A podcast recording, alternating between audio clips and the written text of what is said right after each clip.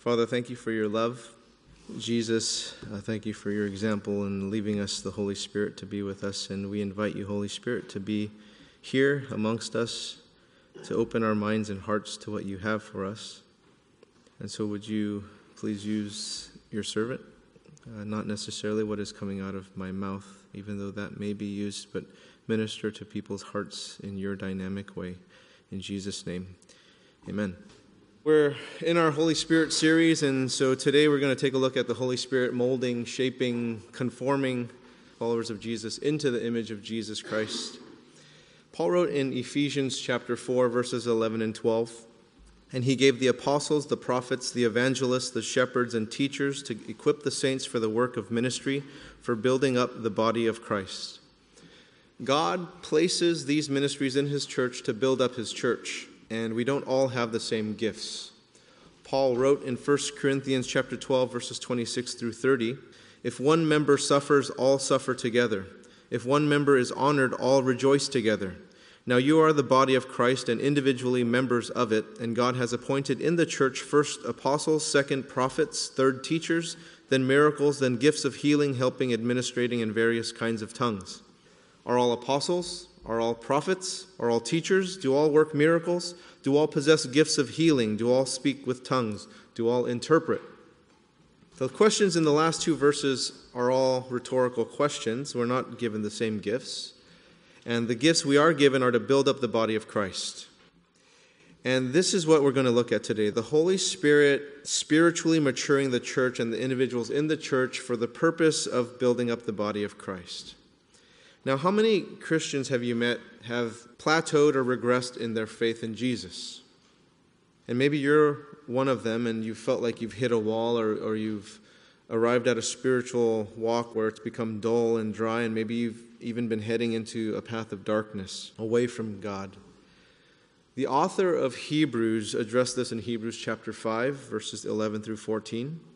About this we have much to say, and it is hard to explain since you have become dull of hearing. For though by this time you ought to be teachers, you need someone to teach you again the basic principles of the oracles of God. You need milk, not solid food.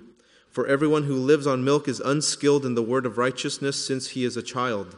But solid food is for the mature, for those who have their powers of discernment trained by constant practice to distinguish good from evil. Now, milk is a wonderful food for babies, but something more than milk is needed for maturing bodies. To develop physically, the diet needs to change, and the same is for spiritual development. New Christians start with spiritual milk, which is appropriate for newer Christians, but there is a time when spiritual development requires more than spiritual milk. And that spiritual maturity happens when we walk in the Spirit. Now, looking back to Ephesians chapter 4, let's continue there and look at verse 13.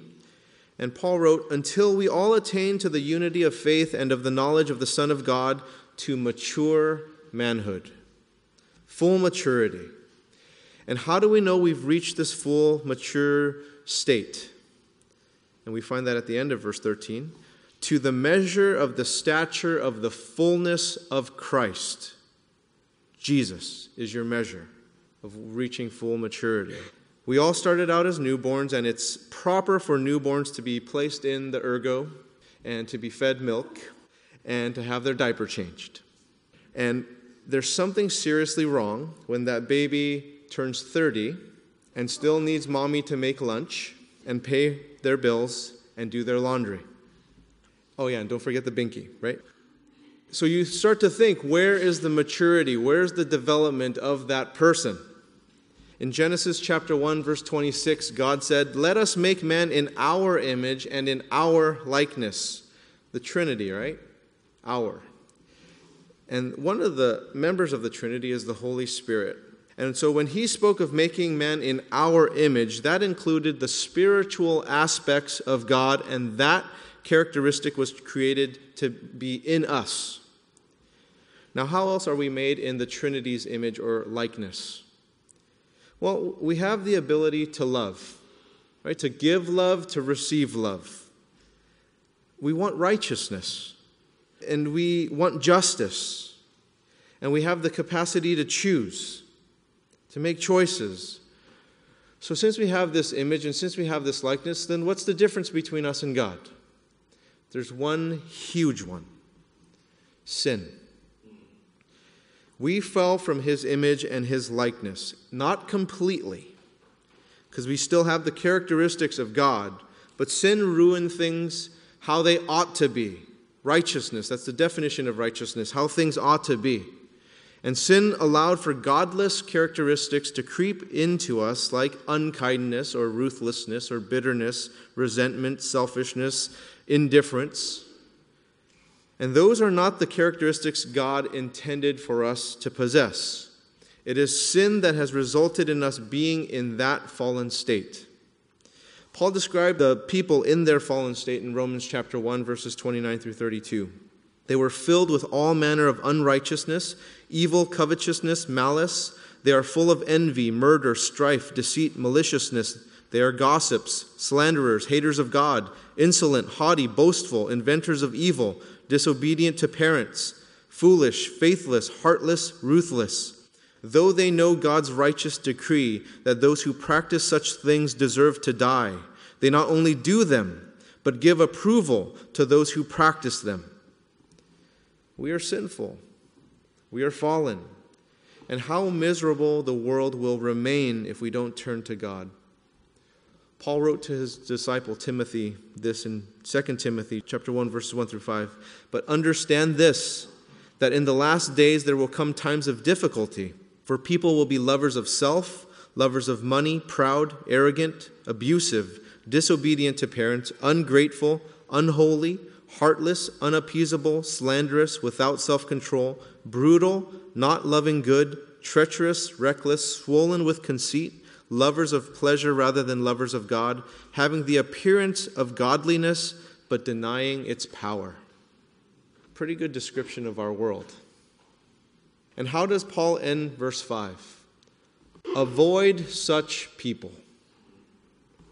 See, those are the characteristics of fallen people, which we all are. But that's not what God intended for us. What was God's intention? How did God intend us to be? Who did God intend us to be like? Jesus. If you ever want to see God's intent, you look at Jesus. That's how we are going to be. That's how we are to be. That's how we are to live. Jesus is the image and the likeness of God. Who did God intend us to be like? Jesus. John chapter 1 verse 14 and the word became flesh and dwelt among us and we have seen his glory glory as of the only son from the father full of grace and truth. John chapter 14 verse 9 Whoever has seen me Jesus has seen the father. Colossians chapter 1 verse 15 He Jesus is the image of the invisible God the firstborn of all creation. Paul wrote in 2 Corinthians chapter 4 verses 1 through 4 Therefore, having this ministry by the mercy of God, we do not lose heart, but we have renounced disgraceful, underhanded ways. We refuse to practice cunning or to tamper with God's word, but by the open statement of the truth, we would commend ourselves to everyone's conscience in the sight of God. And even if our gospel is veiled, it is veiled to those who are perishing. In their case, the God of this world has blinded the minds of the unbelievers to keep them from seeing the light of the gospel of the glory of Christ, who is the image of God. Want to see what God intended in the creation of people? Look at Jesus. Who is the image of God? Do we truly realize how far we've fallen from what God intended? The lives we are living are not what God intended. We have glimpses in that because we have love, we have the capacity to choose, we have the ability to seek righteousness, but we are so far from how He initially created it to be. God desires to restore us to righteousness, how things ought to be, to pick us up from our fallen state of sin and to fully restore us into His image, yet we live so much in our flesh rather than living by the Spirit. Romans chapter 8, verses 12 through 14. So then, brothers, we are debtors, not to the flesh, to live according to the flesh. For if you live according to the flesh, you will die. But if by the Spirit you put to death the deeds of the body, you will live. For all who are led by the Spirit of God are sons of God. The Apostle Paul wrote a lot about living in the flesh and living by the Spirit. And rather than me giving you a bunch of different stories and illustrations, I want to use the Bible to show these things. So there's going to be a lot of cross referencing. Romans chapter 13, verse 14. But put on the Lord Jesus Christ and make no provision for the flesh to gratify its desires. Galatians chapter 5, verses 16 through 25. But I say, walk by the Spirit, and you will not gratify the desires of the flesh. For the desires of the flesh are against the Spirit, and the desires of the Spirit are against the flesh. For these are opposed to each other, to keep you from doing the things you want to do. But if you are led by the Spirit, you are not under the law. Now the works of the flesh are evident sexual immorality, impurity, sensuality, idolatry, sorcery, enmity, strife, jealousy, fits of anger, rivalries, dissensions, divisions, envy drunkenness, orgies, and things like these. I warn you, as I warned you before, that those who do such things will not inherit the kingdom of God. But the fruit of the Spirit is love, joy, peace, patience, kindness, goodness, faithfulness, gentleness, self control. Against such things there is no law. And those who belong to Christ Jesus have crucified the flesh with its passions and desires. If we live by the Spirit, let us also keep in step with the Spirit. Colossians chapter 3 verses 5 through 10. Put to death what is earthly in you: sexual immorality, impurity, passion, evil desire, and covetousness, which is idolatry. On account of these the wrath of God is coming. In these you too once walked when you were living in them, but now you must put them all away: anger, wrath, malice, slander, and obscene talk from your mouth. Do not lie to one another, seeing that you have put off the old self with its practices, and have put on the new self, which is being renewed in knowledge after the image of its Creator. God desires for us to put off our old self, which has been corrupted because of sin, and to put on the new self and the new self is possible because of Jesus Christ. 2 Corinthians chapter 5 verses 14 through 17 For the love of Christ controls us because we have concluded this that one has died for all therefore all have died and he died for all that those who might live no longer live for themselves but for him who for their sake died and was raised from now on therefore we regard no one according to the flesh even though we once regarded Christ according to the flesh, we regard him thus no longer. Therefore, if anyone is in Christ, he is a new creation. The old has passed away, behold, the new has come. John 3 3. Jesus said, Unless one is born again, he cannot see the kingdom of God. We need to be reborn. Born again into a new person, putting off the old self and putting on the new self by the power of the Holy Spirit. And we are given this chance by God to be new creations, to be ruled by the Spirit and not to be ruled by our flesh, to crucify the flesh with its passions and desires. Jesus is the only way to live how things ought to be. He is the way for that to happen. He is the perfect example of what life looks like. But we have struggles, don't we? we struggle. Romans chapter 7 tells us this. For I know that nothing good dwells in me that is in my flesh. For I have the desire to do what is right, but not the ability to carry it out. For I do not do good that I want, but the evil I do want is what I keep on doing. It's verses 18 and 19, Romans 7. And so we have this continual struggle in our flesh. We have this desire to do what is right, and we see the perfect example of righteousness in Jesus, but we don't have the ability to carry that out. Enter the Holy Spirit. John 14, verse 16 And I will ask the Father, and he will give you another helper to be with you forever. We are to live life after the Spirit. And as the Spirit indwells us, conforming us into the image of Jesus and doing what we can't do on our own, He is the one doing the work, empowering us to live as God desires us to live, restoring us into a more complete image of God, which can't be done in our flesh. and it can't be done by ourselves. But we have this humongous problem. Our flesh is terribly weak and it's terribly sinful. And even though we love Jesus and we want to be more like him and we desire to be conformed into his image, we are so weak. Which makes it extremely frustrating because we want to be like Jesus and we see what is possible, but we can't. So, what do we do? Well, let's take a look at the Old Testament to trace the answer. In the book of Exodus, which we're going to take a look at next month, Moses led the children out of Egypt into Israel and trekked through the wilderness to the promised land.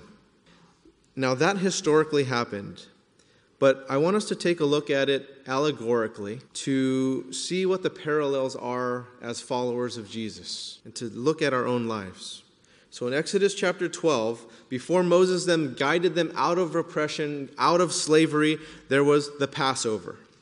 And the children of Israel were saved by the blood of a sacrificial lamb. That blood was put on the two doorposts and on the lintel of the house so that judgment would pass over that house. That blood covered them. That sacrificial lamb's blood covered them. And the children came out of bondage. Now, for us, we have been covered and saved by the blood of the Lamb, Jesus. And then we were set free from bondage, sin. And upon the children of Israel's freedom from bondage, they came upon the Red Sea and they crossed the Red Sea. They went into it and they came out of it.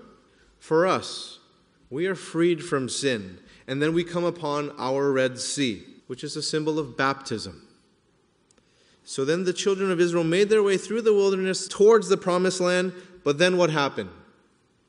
In Numbers 13, Moses sent out scouts to spy the land. And they all came back fearful and doubtful and faithless, except for two Joshua and Caleb. Then the people followed the majority and they wanted to head back to Egypt because they said, hey, those 10 guys, they can't be wrong. They wanted to head back to bondage, back to slavery, back to sin. And because of their disobedience and their faithlessness, their lack of trust in God, they wandered in the wilderness for 40 years so that the generation of the faithless, those disobedient people, they died without entering into the promised land. So after 40 years, the faithless generation died, and the remaining group of the Israelites, they came upon the Jordan River, and they crossed it. Now, what is that a picture of? You ever get tired of wandering? You ever get fed up with being faithless and fighting against God and being less than who God created you to be? Here it is. Your Jordan, and you surrender, and you cross it, and you die to your old self you put your flesh upon the cross and you seek to live in the power of the Spirit rather than in the flesh. And so the children of Israel, crossing the Jordan River, entered the promised land. And like us, we cross the threshold of living in the flesh, and you cross into the promised land of living in the Spirit. Now, what happened in the wilderness with the children of Israel? Struggles, conflict, fighting, pain, suffering, and it's much, much like us. We go through all these battles and these pains and these struggles before we came to Jesus. And then after we come to Jesus in this life, do you expect that the battles are done? they are not. Actually, if you look at Israel, after they crossed the Jordan, did the battle stop? It got worse. And so we learn from our struggles and we experience them before Jesus was in our life. But then after we cross this allegorical Jordan, while we're living in the life of the Spirit, we still face those problems. The only difference is that Jesus and the Holy Spirit are with you and they're leading you. And He's conforming us into His image. And He does for us what we can't do for ourselves. But it doesn't mean that your problems go away. And we're so much like the Israelites. God showed them what areas to conquer next. And they were often victorious, right? Jericho, Ai, Bethel, you know, all these places. But there were still a lot of places that they didn't conquer. And it's just like us, we have these victories in our life. But there are so many other areas in our life that we have not conquered. And if you don't believe it, just ask your spouse. They'll let you know. And there are parts of us that we've completely surrendered to the Holy Spirit and we are victorious over those things, but there are areas that we're not, that we're failing. And just when we're thinking, hey, we're in a really good place, I've arrived. The Holy Spirit just kind of shows you that you haven't. Remember this area in your life? And oftentimes He uses our spouses or our children to point that out. And how often do we want to overlook those types of things and we don't want to embrace community and we don't want to embrace God to work on those things because we want to tackle those sin issues or those struggles by ourselves and then come out on the other end and say, like, oh, look, I'm victorious. I got delivered. Ha ha ha. It's not planned that way. We don't overcome sin that way. We overcome sin in community. We overcome sin with the Holy Spirit in us. So, how about submitting to Him? Rather than continually submitting to your flesh and your pride, thinking you're going to overcome something on your own. And sometimes it takes a completely broken spirit in order to surrender some part that has such a stronghold in our lives, that we're holding on to it so strong and you know, this setup that God has made, it, it's a good setup because it prevents us from arrogance, it prevents us from pride, it prevents us from boastfulness.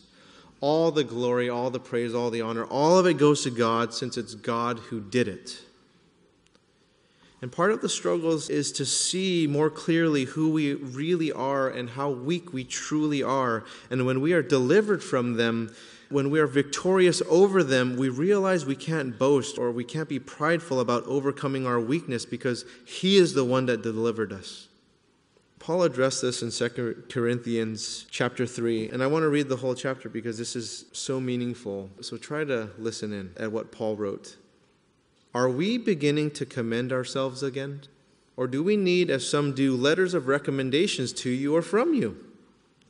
You yourselves are our letter of recommendation written on our hearts to be known and read by all. And you show that you are a letter from Christ delivered by us, written not with ink, but with the Spirit of the living God, not on tablets of stone, but on tablets of human hearts. Such is the confidence that we have through Christ toward God.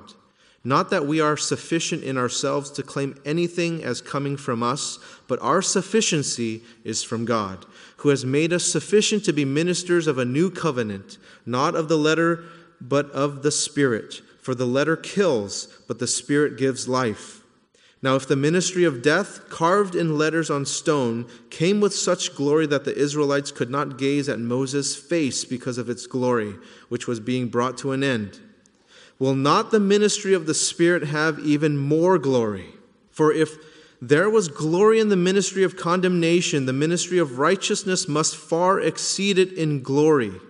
Indeed, in this case, what once had glory has come to have no glory at all, because of the glory that surpasses it. For if what was being brought to an end came with glory, much more will what is permanent have glory. Since we have such a hope, we are very bold not like Moses, or who would put a veil over his face so that the Israelites might not gaze at the outcome of what was being brought to an end. But their minds were hardened, for to this day, when they read the Old Covenant, that that same veil remains unlifted because only through Christ is it taken away.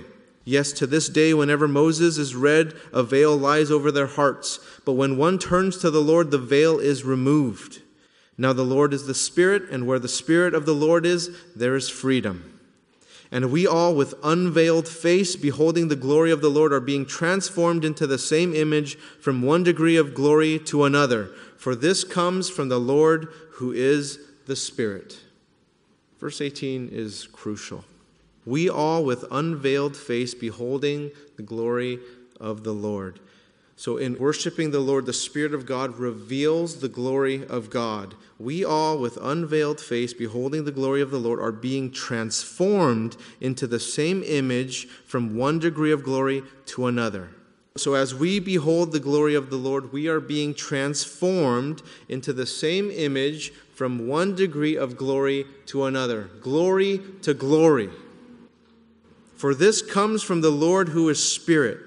The work of the Holy Spirit in our lives is that of transformation from one degree of glory to another, as He is conforming us into the image of Christ. God has given us laws to live by to show us the type of person we ought to be. And before sin, before the fall of man, Adam and Eve had this rich fellowship, this deep relationship with God, how things ought to be. Something that our spirit deeply desires, but there's this flesh that is constantly battling our spirit, so that even when I want to live according to the law, I struggle with it and I constantly break it. And when I do right, I still can't. So, how can I possibly keep the law? I can't.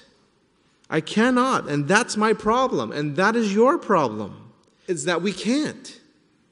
And we need the power of the Holy Spirit because there's no way for us to do it on our own. And so enter Romans chapter 8.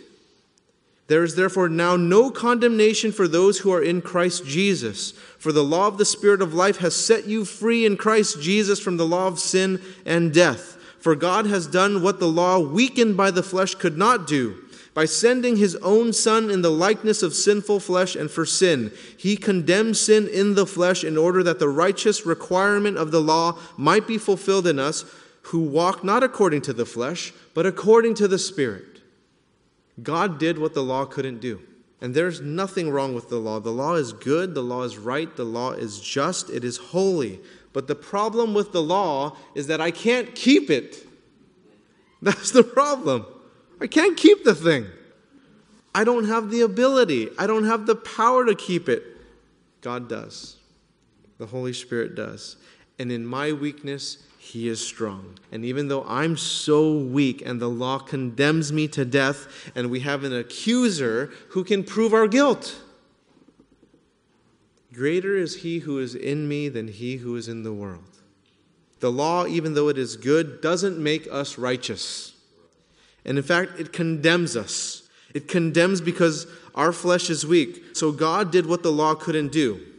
Verse 3 For God has done what the law, weakened by the flesh, could not do by sending his own Son in the likeness of sinful flesh, and for sin he condemned sin in the flesh and then Jesus, God's Son, sent us another helper, the Holy Spirit. And through the Spirit, He gave us the power to live a victorious life over the flesh. And we've been given this gift to receive power through the Holy Spirit to live life how God intended us to live. And through the power of the Holy Spirit, He transforms us into the image of Jesus. Now, has anyone arrived to what God intended them to be? No. Right? No. But thank God you and I aren't the same people we used to be. Right? And that we've matured following Jesus, that the Holy Spirit continues to change us, transform us, empower us into the image of Jesus. And if that does not describe you, where you haven't noticed a spiritual maturity and growth, take notice. If you notice that you are actually further away from God than where you used to be, that's not a good place. That's not a good place. And none of us have arrived at a place where God intends us to be. But the question to ask ourselves is whether we are closer to where God intended us to be today than any other time in our past. Philippians chapter 1 verse 6. I am sure of this that he who began a good work in you will bring it to completion at the day of Jesus Christ. God is faithful to his children. And it's crucial for us to submit to the Holy Spirit, to be sensitive to the Holy Spirit, and to be open for what the Holy Spirit has for us to receive his power.